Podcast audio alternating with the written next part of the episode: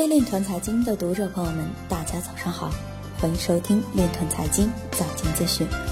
今天是二零一九年七月十六日，星期二，农历亥年六月十四。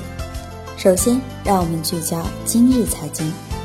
韩国新韩信用卡公司已在韩国获得关于区块链信用结算系统的专利。俄罗斯官员表示，缺乏立即将其金融体系与加密货币结合起来的监管及技术条件。广州金融行业上线首个区块链电子发票服务平台。中政协信息传导部副主任表示，区块链技术为证券业数据安全等痛点提供新的解决思路。路透社表示。禁止大型科技公司推出数字货币的法案很难通过。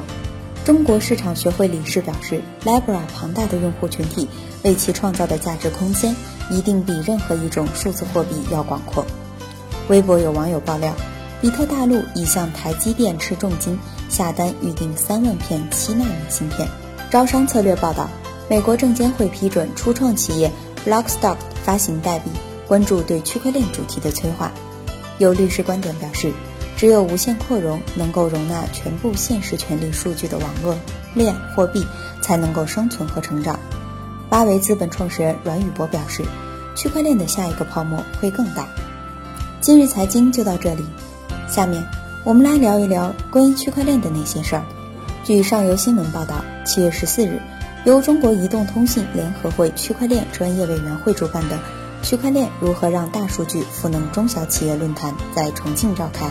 论坛上，北京大学经济学博士、重庆工商大学区块链经济研究中心主任刘昌用提出，加密市场目前仍然处于早期探索阶段。密码资产就是借助非对称密码技术确权和流通的数字资产，其主要优势在于安全、弱中介、可编程、可扩展。刘昌用分析。密码资产的功能主要体现在价值储存、支付手段、系统燃料、生态激励、股东权益等方面。从前年开始出现一次区块链过热局面，而最近一段时间，密码货币作为既重要又简单的密码资产，实际上更应该率先发展起来，而不是在各个领域迅速应用。以上就是今天链团财经早间资讯的全部内容，感谢您的关注与支持，祝您生活愉快。我们明天再见。